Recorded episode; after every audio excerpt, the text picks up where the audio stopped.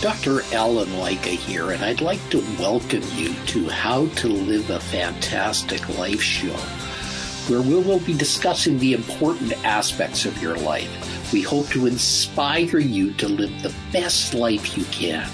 Get out of your comfort zone and explore the awesome world around you. Break through your barriers. Take inspired action. Use the difficulties in your life to achieve the best version of you. Ladies and gentlemen, today I have a very special guest. Her name is Bracha Goetz, and she's a Harvard-educated author of forty books that help children's souls shine. And she has a candid memoir for adults about overcoming food addictions. And the amazing thing about this book is it helps you do it joyfully and spiritually. Welcome, Bracha. Thank you so much. Okay, now, let me ask a dumb question. What is a Harvard grad writing picture books for children? Yes, I love that question. So um, actually, the thing is, I never grew up. I, I, I have the same sense of curiosity and wonder that I had as a child. And I still think in that way. So when I write as a six-year-old character, I'm in that mindset. It's, it's not hard for me to get into that mindset. But the thing is that I wanted to write books that I wished I had as a child, books that helped help souls to shine, books that help people, little people, recognize from the very beginning that they're spiritual beings, so they don't have to play catch up the rest of their lives. They can, they can get spiritual wisdom early on and engrave it on their soul. Well, I've got to applaud you for that. I, I think you'd have to be on the dark side of the moon to realize, not to realize that comic books have taken off. I mean, when I was a child, I used to read comic books all the time, and then they fell out of favor. I mean, what? You're reading a comic book was, was something that people now. Comic books are like, oh my God, they have all these comic festivals and uh, these other things. So comic books have really been, you know, and I think the same thing about children's books. I mean, children books are something we start with children. And, you know, when my grandchildren come over, at least some of them, the first thing they do before they do anything else is go to our bookshelf to read the books that are there. And to me, that is wonderful and marvelous, because those books are the, the path to a new journey. It's a path to a new, a new place. And without those, they'll never find this magical world out there. Exactly. I, I remember when I was in third grade, it began, I wrote a poem about books. And they read it in front of like the P T A. They had a meeting of all the parents. It was about how books take you everywhere. You just go on that journey. You know, it, I call it beyond magic, where you can go just from reading a book. Exactly. Did, did you keep that poem around someplace? I think I still have it.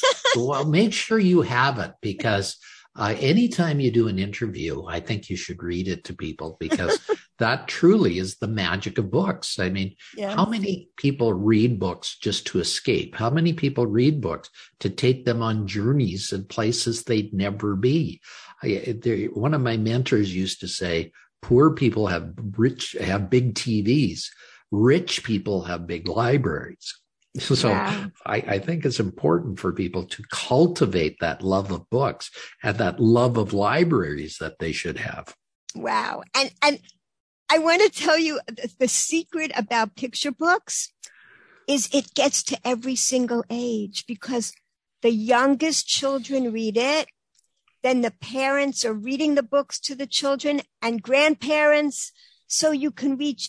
And teenagers, they pick up the books when no one's around, and they absorb the messages too. So basically, Children's books, picture books are the only books that can reach every age with the message. You know, just the other day, we found an old book that we had that also incorporated sound in it.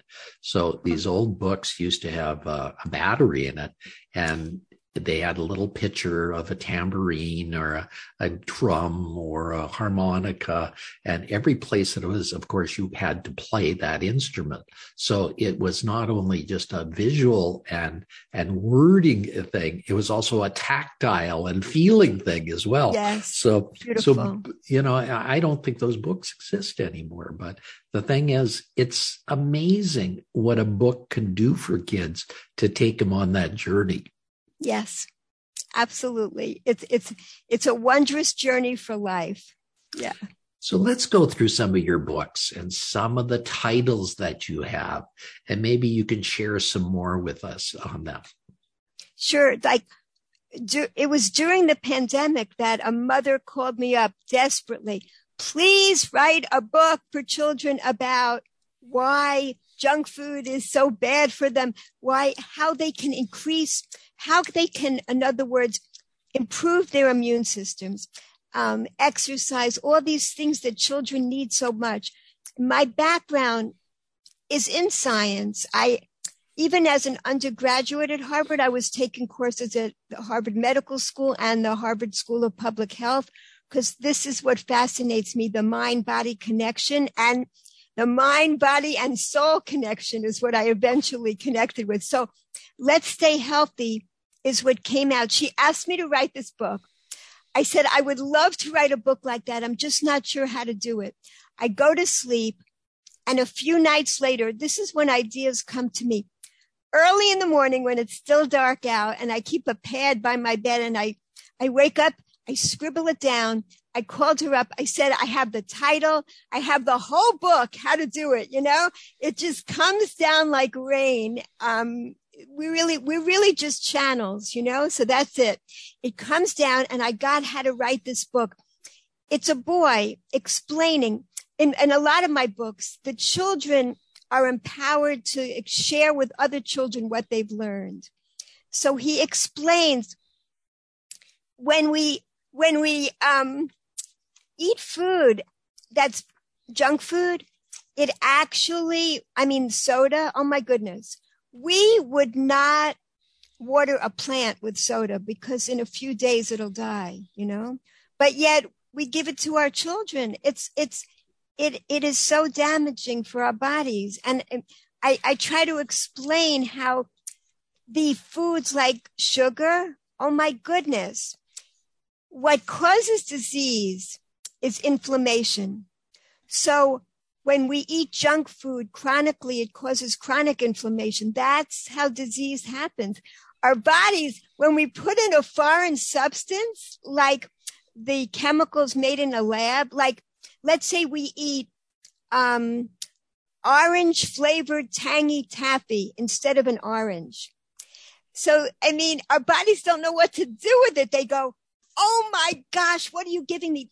In other words, the blood vessels become inflamed, just as if when you cut yourself and everything gets inflamed to try to fight and help out, our bodies don't know what to do. So we get drained, drained of the calcium, drained of our good nutrients, because that's the only way we can absorb these foreign substances that are not made in nature. The junk food is designed to be delicious and addictive, while the natural foods are designed to be delicious and nutritious. Totally different. Yeah, you know, I I know food scientists are sitting in the laboratory right now and saying, how are we going to debunk that sort of thinking? And and they're thinking, how can we make people even more addicted to the foods that we produce? How are we even going to get them to consume more of the things? And food scientists actually have, have figured that out to a large extent, and they do make them addictive. Exactly. It, it's greed.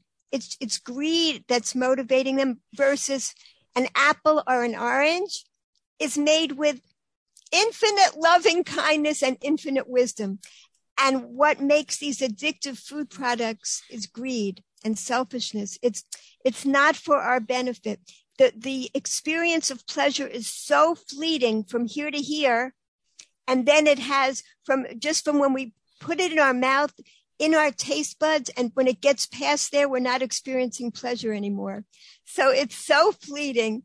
And instead we have to, the, the way to overcome food addictions joyfully is to bring on greater and more lasting pleasures than that fleeting pleasure that the addictive food creates. Now that's, that's, that's pretty wise wisdom. So let's bring this back to your children's books and how you put that message in children's books so children can understand it and, and bring it into their culture and into their minds. Exactly. The, the, the secret in both, with both adults and with children, it takes four hundred repetitions to form, to form new synapses in the brain. But if we do it joyfully, ten to twenty repetitions, and we've got the new habit down. That's how we create good new habits, like exercise. We, I express these deep concepts in a joyful way, clear and joyful, and children can absorb them readily. And that's how they create new good habits, like exercise. Our bodies were designed to move. Even teenagers that read the book, they said to me, I didn't understand before why sleep is important. Teenagers don't want to go to sleep, just like children, but they understand. Watch yourself. The book explains when you wake up the next day after a good night of sleep, you feel great. You feel happy. Look at the difference between how you feel when you don't have enough sleep. And they get it. They try that experiment and they see that they really feel different. We These are things that if we are good to our immune systems, the better we are to our immune systems, the better our immune systems can help to protect us. And we saw that during the pandemic, that those who had stronger immune systems didn't have the same reaction at all. So, um, yeah, that's what I do. I, I have a book about swimming safely, I, you know, all kinds of things, like also prevention of abuse of children. Because if we don't have healthy bodies, if we don't protect our bodies, our souls can't shine.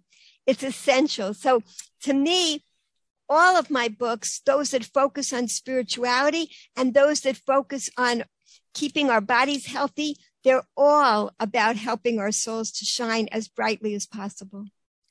I see you also have one on Let's Appreciate Everyone, which I'm sure is about diversity and equality and inclusion, is it not? Yes, yes, it's it's it's teaching children how to interact more effectively with with children who are neurodiverse, those that have disabilities, because really they want to, but they don't know how. No one ever explained what to do.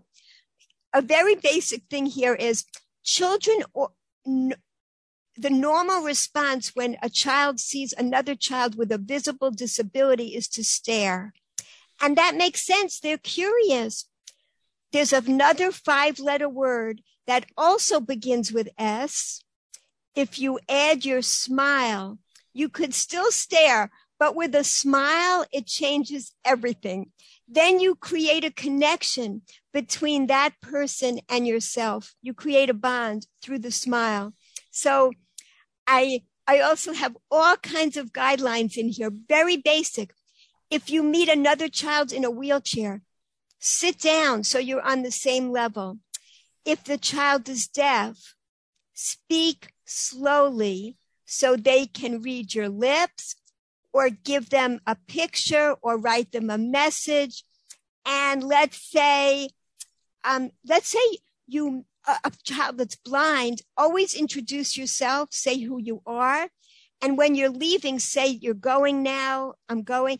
And also, let's say you meet a child with a non-visible disability. Usually a child might be sitting on the side, not playing a game. So go over, ask if they want to join in, and they may not want to, but they'll still feel good that you asked. I, I just give guidelines so you know how to be more effective in interactions. Well, that's huge. And, and I think it's important for all of us to realize those interactions are important. And we have a responsibility as human beings to be, uh, to include people in our groups and to, although people may be different, not exclude them to the point that they are hurting, that they are feeling that they're not belonging. Exactly. Children with disabilities are the loneliest children, and they usually don't get invited to play dates or to birthday parties like other children. So as the more we can be inclusive and learn how to be inclusive effectively, the better for everybody, for, for those who are not neurodiverse and those that are. Okay, I want to turn the page now, and I want to go to your book for adults on over on how to overcome eat overeating joyfully. Yes. Okay, great. This is the only book I wrote for adults because I love to write things, short things. I like to explain things simply as possible. And this book, I don't like to write a whole long book, but I didn't exactly write it. I compiled it. It's a case study. I took excerpts from my diaries and journals and letters, and I filled in the missing pieces. It's from ages twelve to thirty-two of my journey. My journey, so you see me gradually developing food addictions and then how I healed from it. And it's extremely candid. People say it's very raw. Like when I go into the binges, you're there with me. It's a horrible experience. And you actually feel how imprisoned a person is when they have an addiction.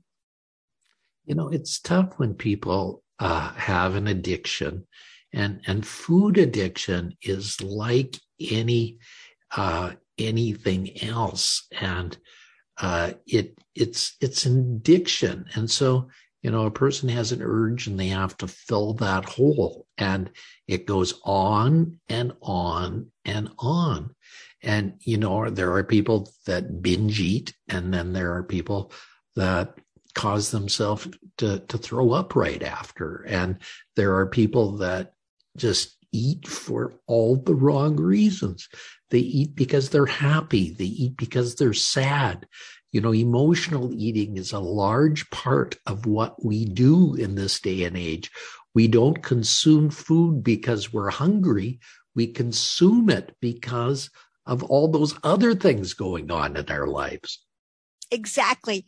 And I want to say that we don't, I just want to say that we don't, cons- we're not consuming food because we're physically hungry. We're consuming it because we are genuinely hungry, but it's not a physical hunger.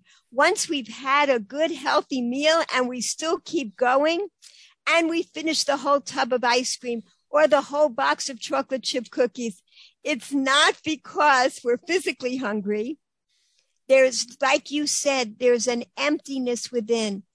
And the more we feel that emptiness, the, the more we try to fill it with externalities. We try to fill up that hole, but it's not a physical hole, so it'll never fill it.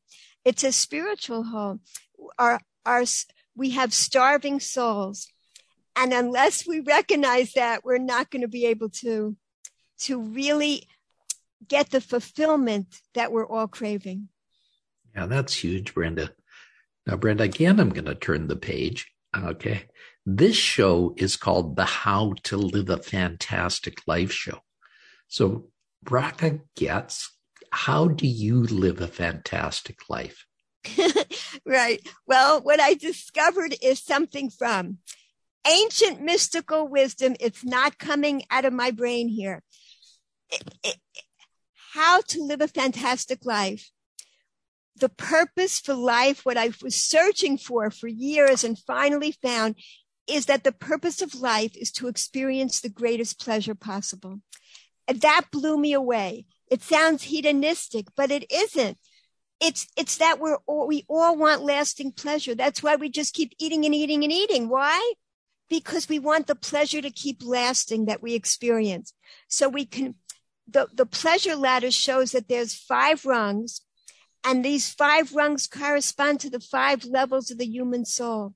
The lowest level of pleasure are all the sensual, natural sensual pleasures, the natural foods, being in nature, music, dancing, moving. All of these things bring us natural pleasure. And what's higher than that? Love. Love is not waiting for someone to come into your life. It's focusing on the virtues of another. What do you appreciate about someone else? Anybody could do this. These five levels are totally empowering. We can bring them into our lives at any moment to have a fantastic life. That's it. So bring in, bring in all the natural physical pleasures. Focus on the virtues of another. Number three, do something positive and meaningful. Four, do something creative. Add creativity. When we're doing something creative, we don't feel like eating or sleeping. We're in this zone of tremendous pleasure. And the highest level is transcendence. That's when we transcend our limitations. We do something new. We break a bad habit. We make a tiny crack. We transcend the limitations. We, we transcend the differences between us. We see how we're all connected, and we're all connected to the same source energy. So all of these pleasures are available to us at every moment. And there's only one price tag to pay, and that's gratitude. Gratitude is what gets us to every single rung of pleasure. Yeah, I've always said that gratitude is one of the golden pearls in my book.